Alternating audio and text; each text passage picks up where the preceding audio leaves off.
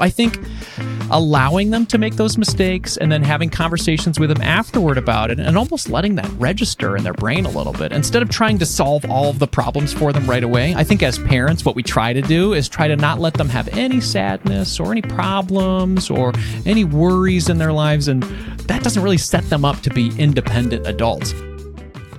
Hello, financial feminists. Good morning, good afternoon, good evening good midnight. I don't know when you're listening, but I am so excited to see you back here. My name is Tori. I'm a financial expert. I'm a multimillionaire. I am a New York Times bestselling author, and I fight the patriarchy by making you rich, by giving you actionable resources to better your money and to fight the patriarchy at the same fucking time. Okay, you know the drill. Subscribe if you aren't already subscribed. Review the show. If you love the show, just leave us a quick review. Five stars. Tell us what you like. And if you don't like the show, stop listening. I don't want I don't want you to listen to things that you don't like. Don't listen to things you don't like. You got better uses of your time. Today's guest is a returner and we're so excited to have him back on the show. He is one of my favorite people to talk to and one of just my personal favorite personal finance creators. If you don't have children, this is still a great episode because the well being of our next generation is something we all need to hope to hopefully guarantee, right? And having this information means you can better support the people in your life who are parents. Even if that's not something you're planning for yourself, or maybe you want to start a family, you want to be a parent, but just not right now, it's a great episode for you to listen to.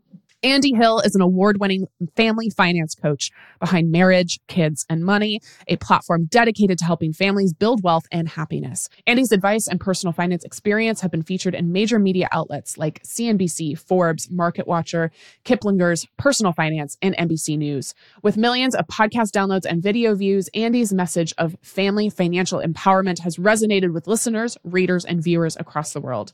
When he's not talking money, Andy enjoys being a soccer dad, singing karaoke with his wife, and relaxing on his hammock. We're going to discuss a couple of things today in this episode how to start talking to your kids about money at any age. Question we get all the time How do I raise financially minded kids? How do I start having conversations with them about money? We're going to talk about that fun ways to teach your kids about money to help them have a healthy relationship with money, and why financial literacy at a young age is so incredibly important. We also discussed the common financial programs for kids like 529 plans and their benefits, as well as what financial programs might not be a good fit for you and your family. And Andy highlights the ways that his kids who are under 14, I think they're 8 and 11, 8 and 12. He talks more about this in the episode. I'm trying to remember how old they are. Time goes by so fast, but they're they already have retirement plans. they're under 18, both of them. Uh, they're not even teenagers yet, and they both have retirement plans. So, we're going to talk about how you can set your kids up for success and set them up for financial stability even before they're adults. Episode is great for anybody with kids who plans to have kids or just has friends who have kids or is just interested in how to raise financially minded children. Understanding how we can better prepare the next generation is something that impacts our community as a whole. So let's go ahead and get into it. But first, a word from our sponsors. When you need mealtime inspiration, it's worth shopping Kroger, where you'll find over 30,000 mouthwatering choices that excite your inner foodie. And no matter what tasty choice you make, you'll enjoy our everyday low prices, plus extra ways to save, like digital coupons worth over $600 each week. You can also save up to $1 off per gallon at the pump with fuel points. More savings and more inspiring flavors make shopping Kroger worth it every time. Kroger, fresh for everyone. Fuel restrictions apply.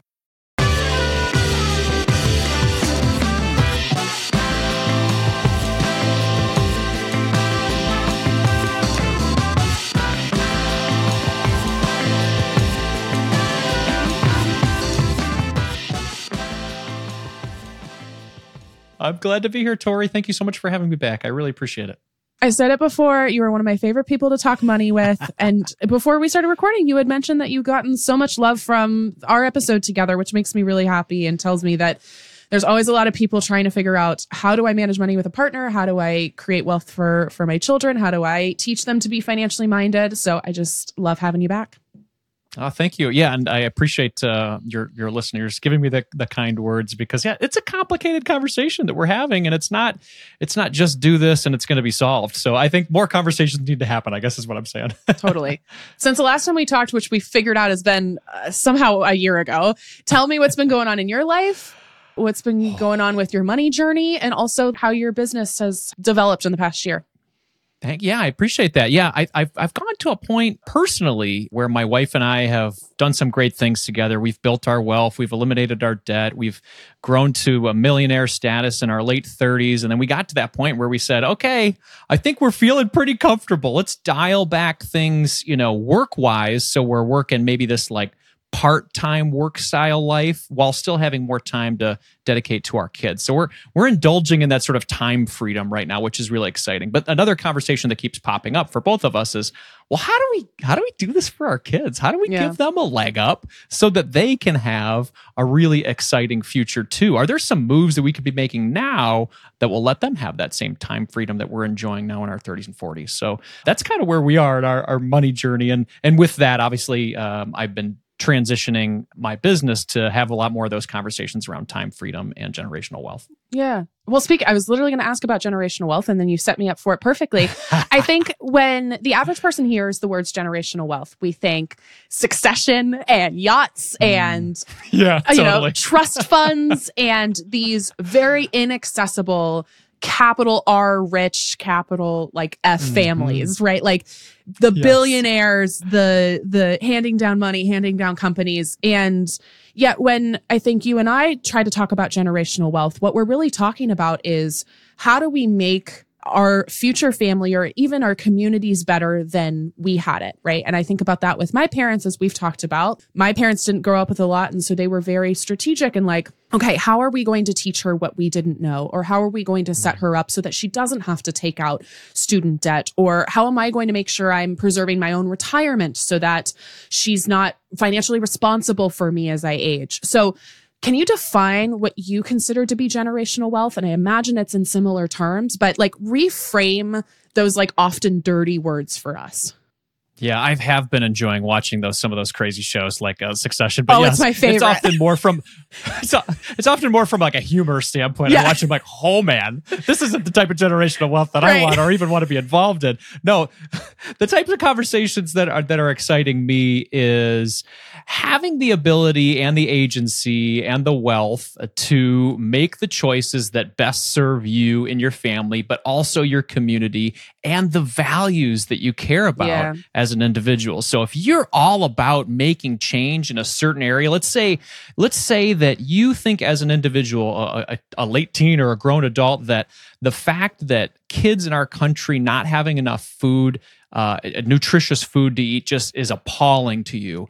You now have the agency, the voice, the money to make a change in your country, your community. That's exciting generational wealth. Those are exciting conversations. And outside of, you know, being a physical change in your community and making those changes, you also have personal agency to take care of yourself in the way that best suits you. So you're not beholden to an employer that doesn't treat you well, that, you know, doesn't value the things that you value, you can make the choices that best serve you uh, in the future. So it's not only just generational wealth, but I think it's generational happiness as well, and being a, a change in your community. How does that play out in both your family and also in the families you coach? Is there a certain level of emotional buy in that you have to? I don't know, like work with them on? Because I imagine, again, if you have these themes loaded in your mind when somebody says generational wealth, there's a lot of unpacking that mm. has to happen before you can actually start logistically setting things up. So, does that feel loaded for a lot of the folks you work with? Mm. Yeah, I would say the the word rich right. or the word wealth can feel like because of the TV shows and the media that we see can feel so unattainable or just not for you and yeah, or gross. Uh, uh, yeah, or gross. Yeah, it could be put in a way where it's when we watch right. a show like Succession, where it's gross. It is gross what we're seeing, and it, to a point of comedy. I mean, it, I think there's a little bit of comedic points on the show there, but yeah, I can feel like, well, I don't want to be that, and so I feel like it's in, incumbent on us with conversations like this and what you're doing on your show, Tori, is to change the conversation to being wealthy, being rich can be your own definition of what that is. You can say, hey, rich and wealthy means that I can be a powerful change maker in my community. I can be a powerful change maker in my family where we were. Now, where are we going to be in the future? Man, we are strengthening our family tree. We're changing and we're going to make it go where we want it to go because of the wealth and the empowerment that we have. I think it's incumbent on us to make that definition change. One of the things we talked about the last time we were here that I want to revisit is this often hesitation that parents feel in talking openly with their kids about money and financial literacy. How do they mm. start to work through those hesitations or those fears or just that stigma that like money is taboo? We shouldn't have a conversation about money. Yeah, yeah. I would say the first hesitation that a lot of parents have when they think about this? Well, you know what? I'm not a financial expert or I don't know a ton about money. What can I actually teach my kids? Well, you can teach them a lot because kids learn by watching you. They learn by being involved in the conversation, not just by the words you use or what you say you taught them. They learn by being involved with the action. So, as simple as going to the grocery store and looking at the prices and seeing just to have a conversation how they've gone up so much lately. Oh, that sparks a conversation about inflation and how things are moving. So, what do we choose now that we have a certain amount of money at the grocery store? Should we buy this? Should we buy that? Those types of conversations are good ones to have with your kids and they're very simple. They don't require you to be a money expert. They just require you to have conversations and open up the communication table for you to teach your kids about money needs and wants, needs versus wants. That's an easy one. What do we need versus what we want? Having those conversations early on can really help our kids get an understanding of the necessities in life and the things that we want. Now, wants are important, and that's why it's important, I believe, to put money in kids' hands as early as possible because when we have money in our hands, that's how we learn how to use money, right? I mean, you don't become a really good basketball player by talking to people about basketball or watching videos about basketball. You put a basketball in your hand and you learn how to shoot, you learn how to dribble. It's the same thing with money, I believe, for kids.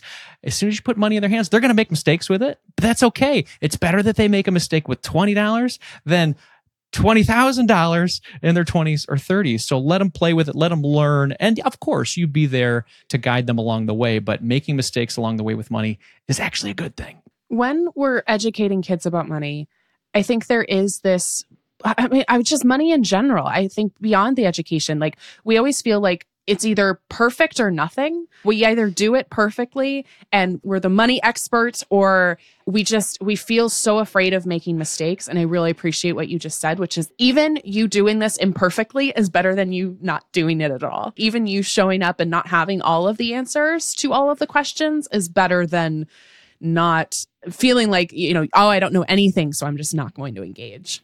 Absolutely. And I think that's probably the response that a lot of us have because our society says don't talk about money, that's taboo. Right. That's that that falls in line with religion, politics and sex. Don't talk about those things, but sometimes some of those really important conversations need to happen in order for you to make change in your life, positive change and open dialogue on those things can really help your kids figure it out over the long term. So I think having those open conversations is really the key to generational wealth. Yeah.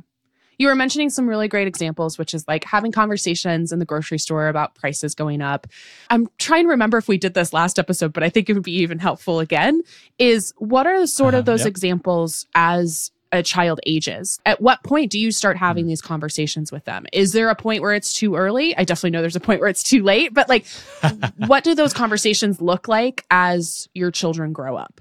Yeah, I think those conversations, the ones we talked about, those can happen very early. You know, three, four, five years old, you're at the store, you're shopping with mom and dad. Now, as you get a little older, they can start contributing around the house in order to earn money. And once they start having money in their hands, then you can start having conversations around very important areas like smart spending, saving, investing, and giving. These four areas, I believe, are the key towards generational wealth. I like to talk about this 60 40 generational wealth plan. Essentially, any of the money that comes into your kids' lives, whether it's from chores or the lemonade stand or anything, splitting it up in this way of 60% going towards smart spending. So the most of it, like all of us, most of it's going to go to spending towards the things that we need in life.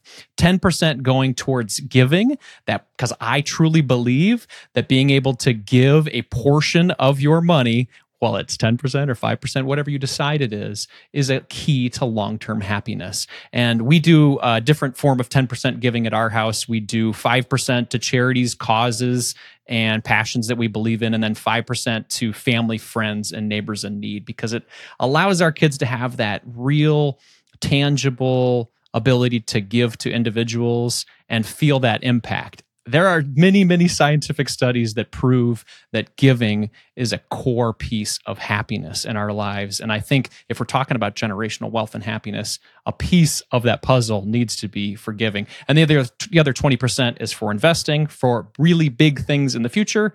And the other 10%, which rounds out the 100%, is for saving. So big things in the near term. I want to touch on really quick what you said before, which is like inevitably, if we put money in kids' hands, which we should do, they're going to make a mistake with it, right? Maybe they spend it on something that they actually don't love, mm-hmm. or, you know, they save a bunch of money for something and then they realize, oh, it's not on sale anymore and it costs more than this now. Like, how do you get them to honestly be okay making mistakes? Like, how do you talk to your kids about this so they don't internalize that financial shame and instead just see it as something new to learn? Yeah, yeah. I think these are all stem from good conversations and you being there during the process too. So, for example, we've started our kids off when they were around that four, five, six, seven range with jars. So they would put the money in there and we'd physically empty the jar for spending day and we'd go to the store and they'd buy the things that they thought they were interested in. And honestly, I try to hold back as much as I can because that is an opportunity for them to make mistakes and which is fine with me because, like, maybe they'll buy that slime from Five Below, and then they come back and the slime's just not as good as the one that they bought from the store online. And then they get upset about it and they say, well, that's a learning lesson for them to be like, okay, well, now I know. I got to spend a little bit more if I want this quality slime uh, as opposed to the, the, the discount one. So I think allowing them to make those mistakes and then having conversations with them afterward about it and almost letting that register in their brain a little bit instead of trying to solve all of the problems for them right away. I think as parents, what we try to do is try to not let them have any sadness or any problems or any worries in their lives. And that doesn't really set them up to be independent adults. And I think that's really our job as parents to start creating these little micro steps along the way for them to become independent, smart adults. And making those mistakes and learning from them is a good part of that path. I have recently found myself on slime TikTok. I didn't know it was a thing before. I'm obsessed with it. I have I didn't realize I liked this and then I I kept getting slime TikToks and I was like this is so soothing and also like yeah, the ASMR the little tingly. Which of your kids is into slime? I'm just curious. Uh, Zoe is okay. really into slime. In fact, she got into making TikTok videos, and there was this trend where you like they're playing with the slime, but then also telling a story at the same time. oh, time. I haven't seen these. It's sort of the soothing little story, and then there's obviously the ASMR ones. It's very unique, and then they mix it with Roblox uh, videos too. It's it's huh. it's uh, way over my head, but I I love it, and she loved it too. So I've seen ones where they scoop them have you seen these? They're like, oh, how yeah. scoopable mm-hmm. are yep. they? Those are the only ones I get. But I yes. watch, I watch all of them every single time. I watch the whole length of the video anytime it shows it to me. I'm like, which one does have the best scoops? I'm like, I need to know this. Exactly it's a very detailed it's a whole ecosystem you know when she bought them originally i'm like okay yeah sure get your slime. But then i play with them a little bit and i'm like this is kind of relaxing you know? This is this is nice. Yeah. so if you're ever looking to just you know chill and do something and just relax uh, check out some slime. I love it. Yeah i had no idea i was into it and then tiktok delivered this to me and they're like you would like this and i was like you're right you're right. I do. TikTok delivers. Yeah, it really, really does. okay, let's talk about the nitty gritty kind of logistical things because setting our kids up yeah. for financial success, teaching them about money is one thing. And again, if you want more about that, we talked about that in, in our first episode together. A lot of people, though, ask, what accounts do I need? How do I make sure that I am opening these accounts and, and funding them correctly? And, and what are the names of all of these? But before I even talk about that, One thing I want to highlight Mhm. that I think we both agree on is this oxygen mask version of finances, which is putting your own oxygen mask on first before you take care of your kids. Even though I understand like your kids are your life, you want to take care of them. But this trend I'm seeing a lot is if you do have the financial means, a lot of people are putting money towards their kids' education or towards their kids' future, which is great, but sacrificing their own retirement to do it. And what happens, of course, then is that yes, your kids might be able to go to college or go to college debt free or at least lower debt, but they're paying for you later by you not being able to afford your own retirement. So before we even get into like how to take care of your kids, I just want to acknowledge and have you talk about how do we make sure that we're taking care of ourselves so that we're not a burden on our kids later. I think that's an incredibly important point, and it needs to be the first conversation. Whenever we talk about making our kids wealthy or making them millionaires or whatever in the future, we need to make sure that we're set up for financial security first and financial wealth first, because we need to be in an empowered position in order to help our kids. If our cup is empty, our, our metaphorical cup is empty, and we're trying to help somebody else out, it doesn't always go the best route. That could be emotional wealth, that can be financial wealth.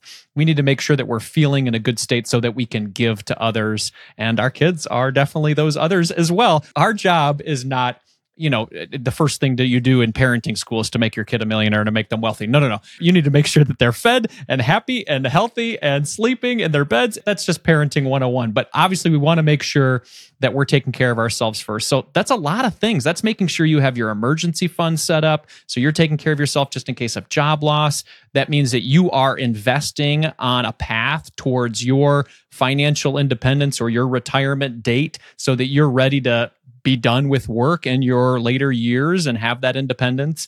That's making sure that you're set up for your estate plan. These are all things that we really need to check the box on before we even have some of these conversations. Yes, you can say, hey, I am automatically investing for my retirement. I'm automatically getting all of my debt paid down. That doesn't mean you can't do any of these things, but really need to fill up your cup first because as Tori's probably stated in the past there are no retirement loans. There's no there's no help for us later on when we're like hey I need a little bit more money than that social security that I'm getting or I need a little bit more money than I'm getting. They, there's nothing left at that point. But our kids can get student loans. Our kids can get a, a promotion at their job and make more money down the road. That's really an option for them and it's not for us. Right. Like student loans suck. I think we all agree with that, but Yes. they are available to you or they're av- they're available as a possibility to your point and so yep, I've said it on previous episodes. You're right. Like there is no retirement loan. There is no loan for your own retirement for your own future. And one of the the harsh truths is like you taking care of your kids but sacrificing yourself still makes you a burden later. You're Yes. then financially dependent still on your children later, even if you're trying to set them up for success. Absolutely. And if and if you're knocking on their door when Right. they're wealthy and, and and and you're in your 60s or 70s and saying, "Hey, I'm out of money because I made you wealthy." Your kids aren't going to think that's fun or cool. Like they're they're going to want their independence too. Of course they're going to take care of mom and dad. You know, that's just that's the nature of families, but let's try to not be a burden if we can. If we can make those choices now to help us have a bright future and our kids have a bright future, that would be ideal. Right.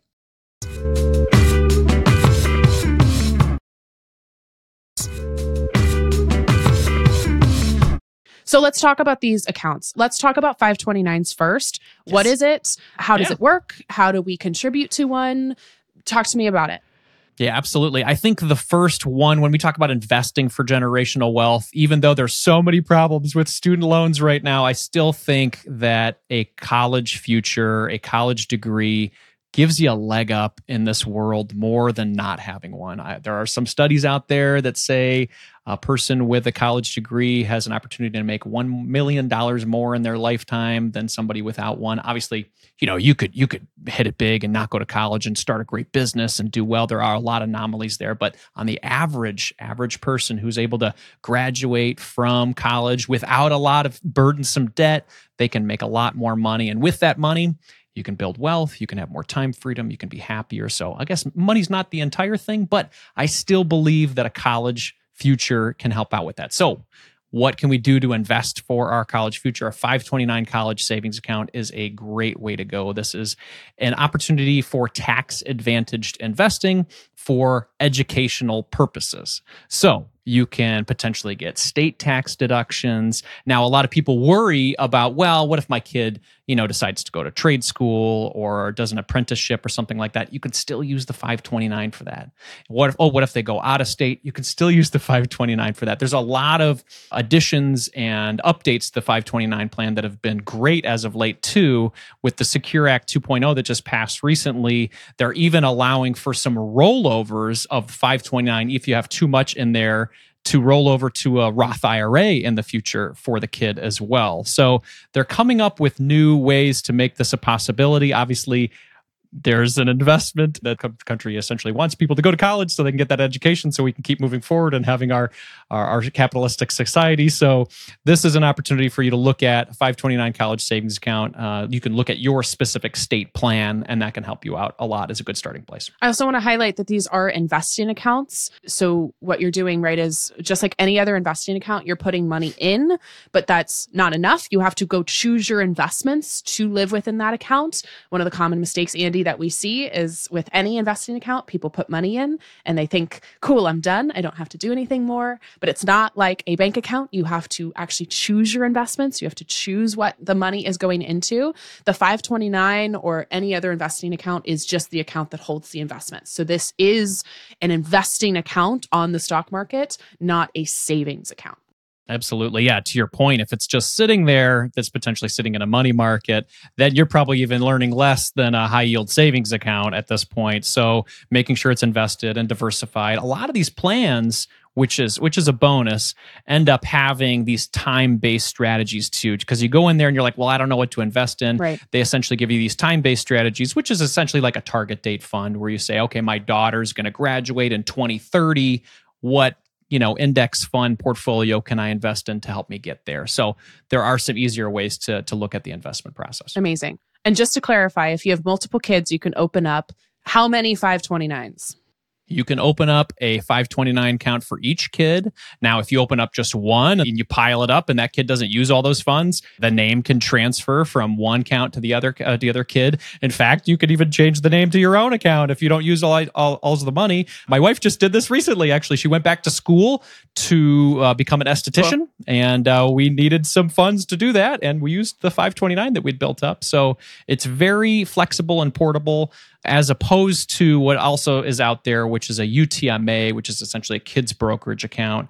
The name can't be switched on that, which is one of the downfalls, but it does have the option to be used for anything else besides college.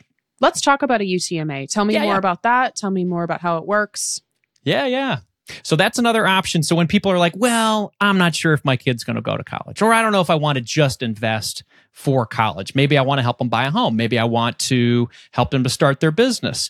UTMA could be a great route for that because with the 529, you're saying this is for educational purposes only. And that's okay. There's nothing wrong with that. But if you're saying for the for well I, i'm not sure i want to do that then you could look at a utma and again that is essentially you know tori's talked about it on the show a brokerage account you know it's a, but this is a kids version of a brokerage account. So you can invest in a utma kids brokerage account that helps you to get towards those goals in the future. Some of the downfalls about it though are the flexibility. It's it's great. You can use it for anything. But when they turn 18 they can use it for anything. So if they, you know, it could be a business or in our brains, we're like, oh yeah, they could start a business or they could, uh, you know, buy a home or they could blow it all in Vegas or, you know, or whatever, you know, it's, it's in their name. It's not in your name. The 529 would be in your name. So you're in more control of, of that account and the portability of it makes it difficult just in case if you wanted to switch it to your other kid's name, you can't do that.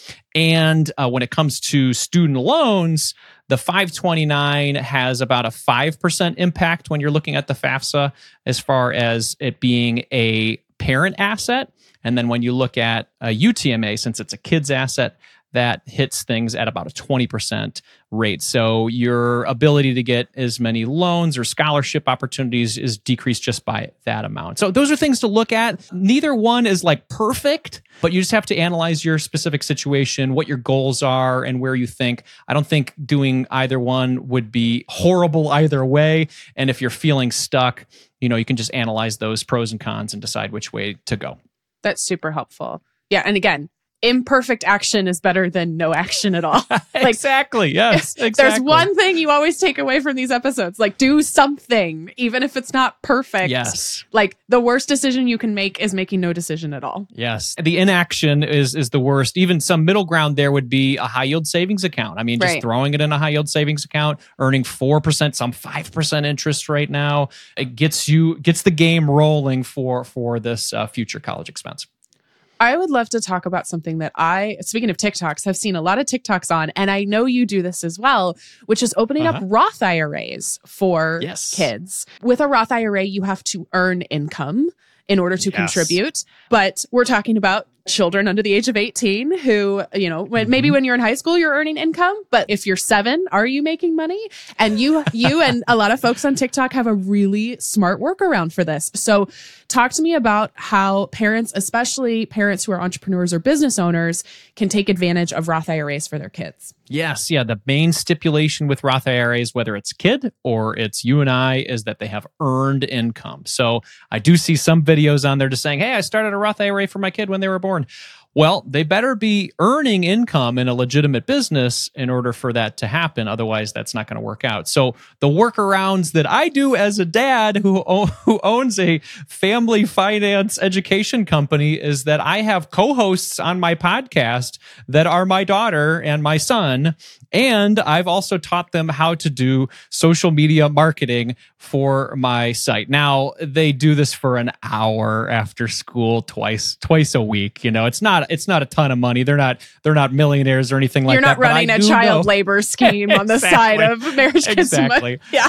dad's dad's sitting right next to him. I'm I'm helping them, but legitimately, Right. they have learned over the past couple of years to do some very helpful thing. Not just yesterday, I said, Zoe, can you get up those Facebook posts for our Facebook group so that they are recurring each week? So they pop in there and ask about people's family financial wins. And two years later, after doing it with her for a while, I didn't even have to show her how to do anything. She just did it. So she had her cereal after school and she started posting the Facebook posts. I'm like, this is working.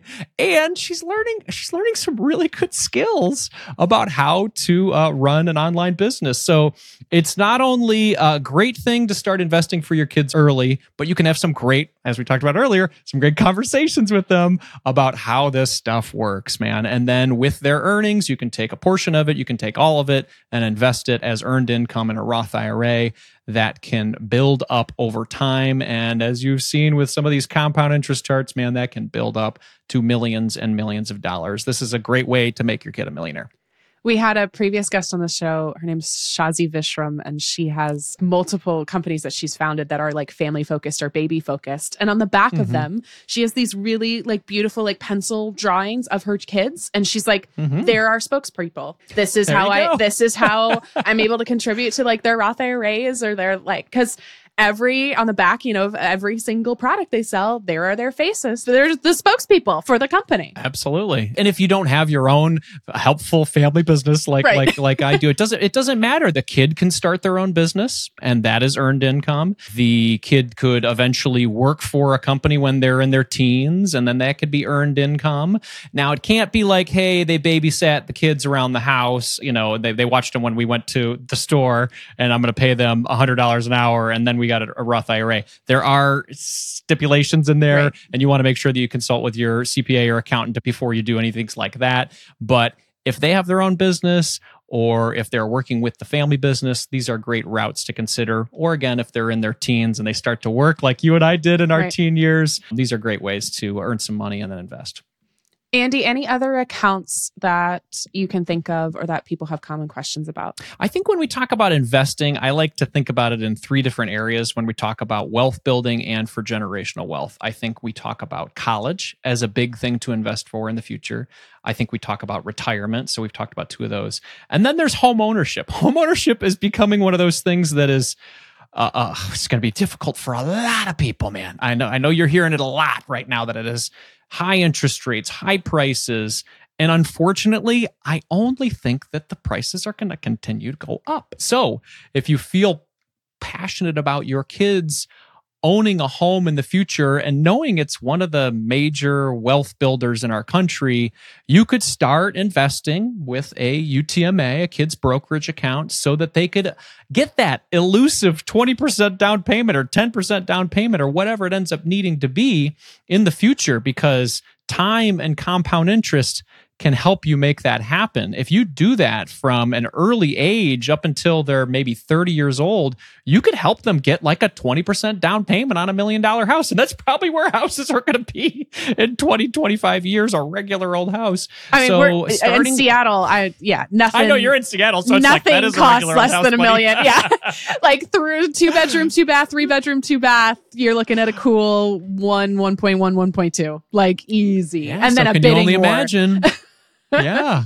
Yeah. Sight unseen, right? Yeah, yeah, exactly. Right. Yeah. Yeah. So, yeah, can you only imagine in 10, 15, 20 years where things are going to be? And yeah. I just don't think it's going to go down. We can look at other countries like Canada and we can look at other countries like Australia and just say how it's just become so difficult for people to buy to buy a home. So, if you're passionate about that and your family, you could start early and just start compounding that wealth uh, to help your kids have that choice. And again, if you use something like a UTMA or kids brokerage account and they decide they don't want to be a homeowner, then they can use it for something else. They can use it to start that business. They can use it for a killer wedding. I don't know, what, whatever you want to use your money for uh, when they're older on. So you're talking about investing. How involved are your children with actually making these investing decisions because like we can talk about you know uh, buying a can of beans at the grocery store and that's super helpful and we can talk about you know uh, how to spend your money according to your values and give and all of these things are super important i'm also thinking like i like the first time I honestly looked at like investing, I was probably in my early 20s with my dad still. But like that was the time that I was understanding investing. And that was maybe even like later than then is probably I don't know wise. I, talk to me about like are are they sitting down and picking funds with you, or uh, what does that look like? I think at at the kids uh, at the age my kids are, and I'll just for everybody, they're 11 and 9 right now, so they're sort of in that like middle school, late elementary school. At this point in their lives, all I want them to know is the concept of investing and why we do it. We invest for really big things. And that's it. Not for stock trading to try to get rich next week or to buy and sell and try to get the next meme stock or whatever. It's for really big things in the future. It's for college, home ownership, and retirement. And maybe whatever. There might be some other big things in there that you might want to consider. But at this point, all I really want them to know it's for big things. That being said, I have, because I'm a money nerd, I like to uh, talk with my daughter on our podcast about compound interest and investing. And hopefully, these little nuggets start to seep in. And I show her like a compound interest calculator and say, Hey, Zoe, you know, if we put in $250 each month, this is going to be this amount of money in the future in 50 years. Isn't this incredible? And then you see the chart grow. And then she goes, Well, why does it take so long? What about three years? You know, and we had this exact conversation on the podcast. And then I showed her what three years looked like. She goes, "Oh, well, that doesn't make sense." So those type of little conversations where it's like, "Okay, I need to do this for a really long time, but it'll have this big payout." I think those are the lessons I'm trying to seep in now. When they become teenagers and they become in their late, you know, early 20s, I think a lot of those conversations specifically around funds, how to diversify things, how to make this easy, how to automate the process so you don't have to be thinking about it all the time those are better conversations to have in their teen years. Randomly i don't know why i was listening to my own audiobook which i sometimes do like awesome I do it to like, I wrote a whole book and something about like, I don't know. I just do it when I need a little pick me up after like somebody's been mean on the yes. internet. And um, Good for you. you uh, were kind enough to be featured in in our chapter about living a financial feminist lifestyle, about how to like set goals and how to have these conversations. And literally, I listened to your section the other day, and one of the things that you were talking about with me, which would have been oh gosh, probably almost two years ago now, by the time when we actually did the interview, you and Nicole were talking about specifically this feeling of like, I was pursuing financial independence so hard. And I was focused on the math and she was focused on the emotions. And we got to a point where, you know, we realized it wasn't so much about the math, it was about this freedom of time or freedom of choice. Can you talk to me a bit about how you came to that as a couple? And also, how do we start having conversations with kids to get them to understand that money can be a tool to build a life that they want, whatever that might look like. That it isn't necessarily like it is the compound interest, right? That's sexy and mm-hmm. exciting, but it's sure. also about what all of those things can buy you or bring you in terms of how your life develops. I think that's great. Yeah, and it, it reminds me of some of the conversations I had early on in my relationship with with Nicole. I would talk to her about numbers focused things right. like compound interest and debt and you know pay off the debt or grow the net worth or things like that and it would always I would always just see her eyes gloss gloss over and be like, I don't care what you're saying right now. But when I would talk about, okay, if we're able to do these types of things, this means part time work, or this means you're able to be a stay at home mom like you want to do, then those conversations would happen a little bit better. So, to your point, how do we transition those types of conversations to our kids? I think it's got to be around the goals of investing and saving and giving as opposed to the specific names of the accounts or the dollar amounts. It has to go back to a purpose because I think for so long I would build up my wealth or build up my accounts and be like, I'm proud that they are a large amount, you know? But after you'd get to that point, I'd be like, well, I don't know. I guess it's just a number. It really is. But what does it provide you? What does it provide me? Like I love talking about Coast Fire because it it's it's an amount of money built up in your retirement investment accounts where you can stop or just or dial things back at least and say this amount's going to grow to be plenty by the time I retire. Now that's a numbers focused statement, but the emotional statement is I can spend a lot less on investing now. I can work fewer hours. I can spend more time concentrating on my health. I can spend more time with my aging parents. I can spend more time being active in my community. I can spend more time giving to causes that mean a lot to me. So it sort of dials back to the emotional payoff, the emotional wealth that you get from making these financial decisions.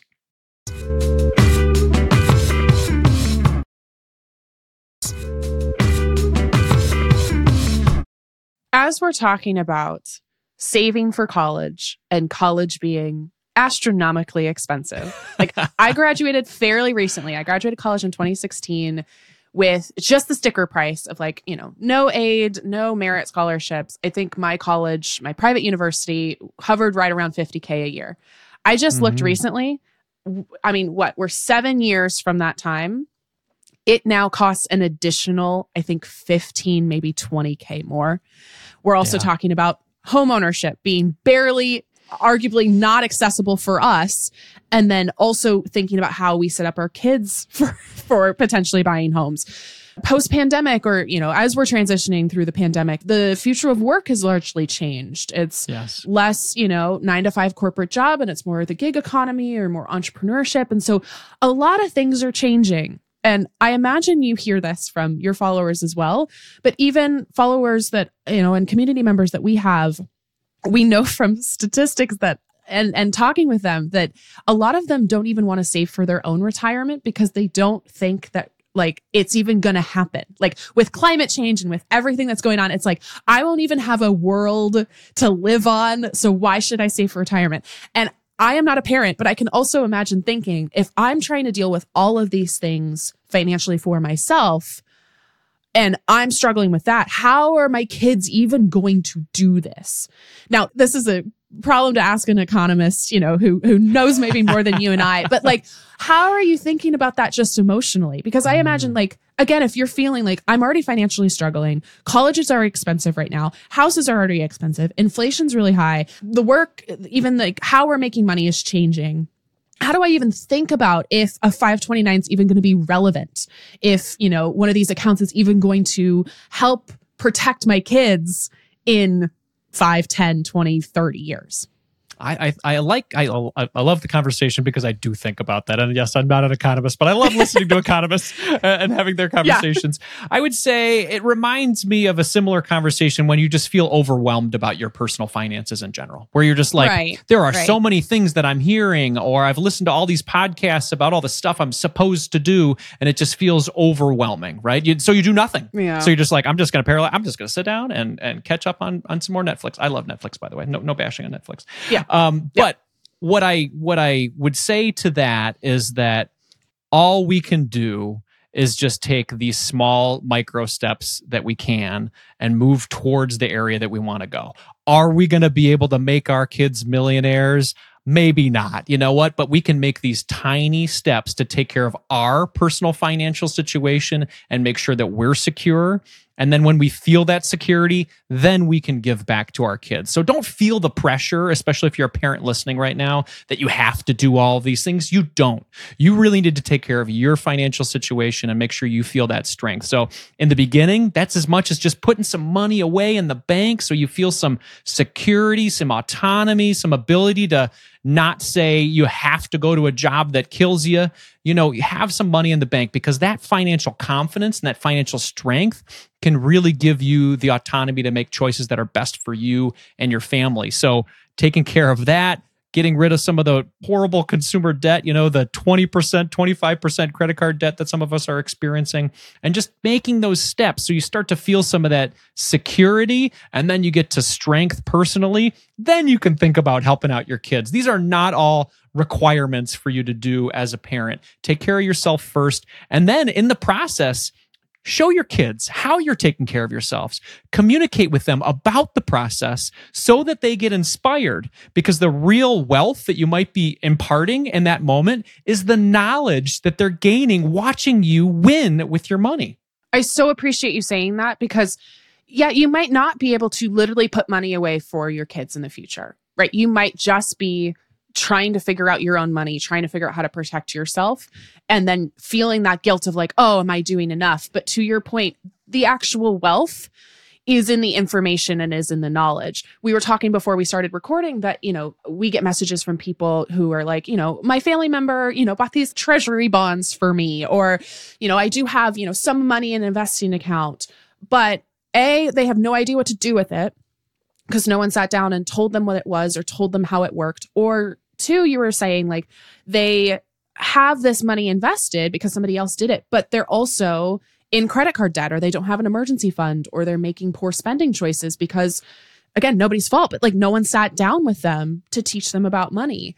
So yeah, if you are a parent who's like, yeah, I'm overwhelmed, I I want to do this. And also it feels so inaccessible, this is back to the education and back to the teaching I think that is so crucial because that is something that you can do regardless of how much money you have, regardless of your financial standing. I agree. And and and when we're giving that knowledge to our kids, the good thing is they're going to go to college. They're going to learn how to be big earners and make a lot of money. Then they can do all these great things to help them build wealth. Really the knowledge that you're giving them and the ability to go to college to earn a lot more is going to help them to become millionaires and I guess all drains lead to the ocean where it's like imperfect action, right? It's like, again, I, I hear from a lot of millennials, like, why would I save for retirement if there isn't going to be an earth at all?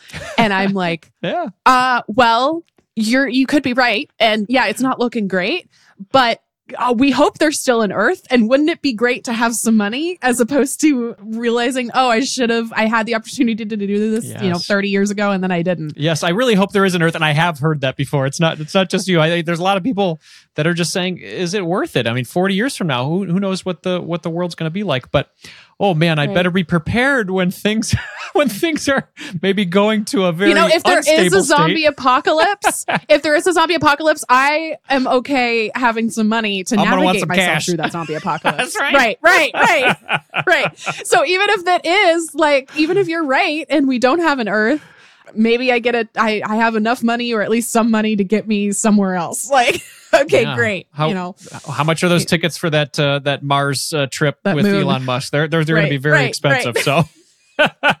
right. I, I don't know the stat. I wish I did off the top of my head. It is something like, Andy, it's staggering. It's like 30 to 40% of millennials that's the number one reason they're not saving for retirement. Wow. It's like I don't have money, and then also there's not going to be anything. So why why would I, I mean, I get it. I really get it. And, and you know, Yeah. what's also changing is a bit of the definition of retirement too. I mean, if we're talking about Yes. trying Ooh, to find talk to me about work that. that well, I, I've been just thinking about it a lot lately. I think if we're trying to change the definition of like, well, you know, build millions and millions of dollars in your account and then you can stop retiring altogether at 59 and a half and then sit on a couch. It's been proven that people live longer and happier lives when they have a sense of purpose. I love this Japanese term, the ikigai, you know, where you talk about where you can continue having this purpose throughout your life. Uh, it's doing something that, you know, gives you purpose, that people pay you money for. There's actually a need for it that will give you the longevity to want to keep going on in your everyday. I mean, the last thing that a lot of people want to do is just stop the movement, stop the progress. That being said, don't work in a job that you hate forever, but Right. maybe there's a way that you can make that transition to being a business owner or owning more of your time, doing less work that you don't like so that your retirement date can continue evolving or moving forward and God willing you're doing something that you really enjoy until your last day. right and redefining again with your with your point of like you know okay at this certain age i'm never working again and i'm sitting on a beach and also typically like those are your years where your health is declining and you know you don't have a lot of the flexibility literal like bodily flexibility but also just like yes. you know, like to go and travel or hike or like take care of yourself. I've talked about this on the show before. My best friend Christine, she took a year long sabbatical. She saved up enough money Mm, and then she that. just quit her job for a year. And she was like, I'm going to go travel. I'm going to work on a screenplay. Like, I'm going to, I've had a really, really rough couple years and I'm going to save enough money where I can do that. And now she's back working. She found a better job that pays her more. And like, she took that time away. I think for you and I, we have versions of this where it was like, okay, I don't want to work a corporate job anymore. I want to have some more flexibility. I mean, arguably, I work more, way more now than I did in my corporate job, but like, at least I'm working for myself and I have the sense of purpose that I didn't maybe have working for somebody else. And so I think even, yeah, these definitions of things like retirement or like generational wealth, like we have this very like stereotypical idea of what these things are because it's the way we've always done it. But the world is changing so quickly and our wants and needs change so quickly. And with all of the systemic issues and all of this, I think that there is something so liberating about finding whatever definition makes sense for you and your family for words like generational wealth or phrases like generational wealth or financial independence, retire early, you know. Absolutely. Yeah, the, the hard definitions of those things, I think that that needs to go out the window. I think having the flexibility to design it how you want and carve it for your own unique ability. I think what we're talking about is just financial options, you know, putting money Yep. aside to help you have options because you know what is the only consistent thing ever is change. You know, cuz you're going to change your mind in 3 or 4 years or 5 years or 2 decades from now, but when you do change your mind, it'll be nice to have a little bit of money there to help with that change and also to allow you just to breathe you know? Uh, you, Right. you're talking about your friend that took that time off. That is so beautiful to be able to say i just need a moment to reassess what i want to be doing with my life or do more things that i enjoy. If you pool up a bunch of money in your savings account that's accessible that'll allow you to do that good for you. That is that's a win. Right. that's the that's more than a win than retirement itself i believe And I I will ask her if I can include this before I do. But one of the things too that I think was so cool that I I would actually love your thoughts on. I didn't even expect to ask you about this. Christine's parents, she has herself and her brother. They Mhm. are giving her and her brother their like inheritance every single Hmm. year while Ah. they're still alive. i love So they're saying like, "Hey, as opposed to leaving you this money when we die and you're also older, we are going to give you a portion of that every single year." And you get to choose what to do with it. And for her, that was that went into her like sabbatical fund, where, Yes. you know, she was like, okay, I'm younger. I would rather have this money now than, you know, uh, getting it when I'm older. And I'm probably also better, like financially. I need this money now. This money is more flexible to me now that I'm younger. And like, even that is a really interesting way of setting your kids up for success that I think is very unconventional. I, I like that a lot. Uh, you know, I I, I kind of fell into that book, Die with Zero, and I, I love that Yeah. concept of Yeah. utilizing the money that we have now on Earth to enjoy with our family. And then you know if you say well what about the kids? You know well they should they should have the wealth. It's like give it to them now. Make the experiences with them now. Help the causes that you want to help now you know? Utilize that money so you're not dying with you know millions of dollars but you're utilizing it in a way that creates those experiences, those memories, those positive experiences and memories uh, that with your kids today. And I love that uh, your your friends uh, your friend was able to experience that. Yeah. If I'm someone who wants to learn more about investing for my kids' future, for setting them up for success, for building their financial literacy, for having these conversations with them, where do I turn?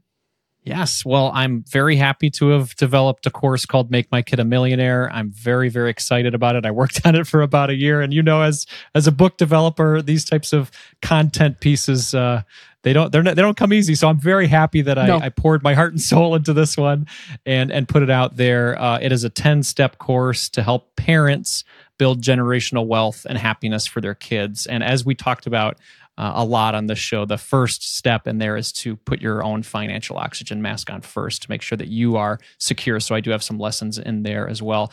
Now, if you're interested in, in checking it out, I've got a, a free resource that's essentially like a you know a 10 minute segment of the course. Try it before you buy it, kind of thing.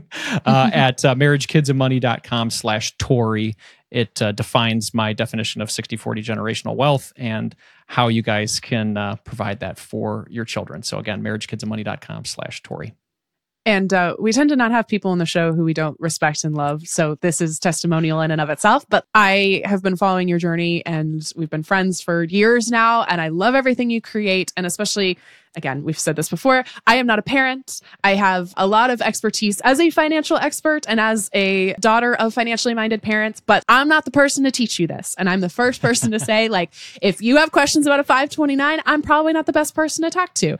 Andy is a really good person to talk to and a really good person to learn from. And it's so much work putting all of the content out. So thank you. And I'm really excited for people to experience it and to get this really, really necessary education for themselves, for their families, and for their kids. Thank you, Tori. And thank you for having me back on. It's it's been an honor to talk to you again. Always. Thanks for being here. Thank you so much to Andy for coming back on the show. He has an incredible course called Make My Kid a Millionaire. It's all about how to build and protect generational wealth for your kids, about how to literally protect their money, but also help kids learn how to make their own money, how to teach teenagers to invest on their own, how to make sure that your kids are set up financially for success, but also you're set up financially for success. And if you're interested in that, it truly is so fantastic. We have a link below and a link in the show notes to get more information. Thank you, as always, for being here, Financial Feminists. We love you. We appreciate you. Thanks for being here. We'll talk to you soon. Thank you for listening to Financial Feminist, a Her First 100K podcast. Financial Feminist is hosted by me, Tori Dunlap, produced by Kristen Fields, associate producer Tamisha Grant, marketing and administration by Karina Patel, Sophia Cohen, Khalil Dumas, Elizabeth McCumber, Beth Bowen, Amanda LeFew, Masha Bakhmikieva, Kaylin Sprinkle, Sumaya Molacario, and Harvey Carlson. Research by Ariel Johnson, audio engineering by Alyssa Medcalf, promotional graphics by Mary Stratton, photography by Sarah Wolf, and theme music by Jonah Cohen Sound. A huge thanks to the entire Her First 100K team and community for supporting the show. For more information about Financial Feminist, Her First 100K, our guests, and episode show notes, visit financialfeministpodcast.com.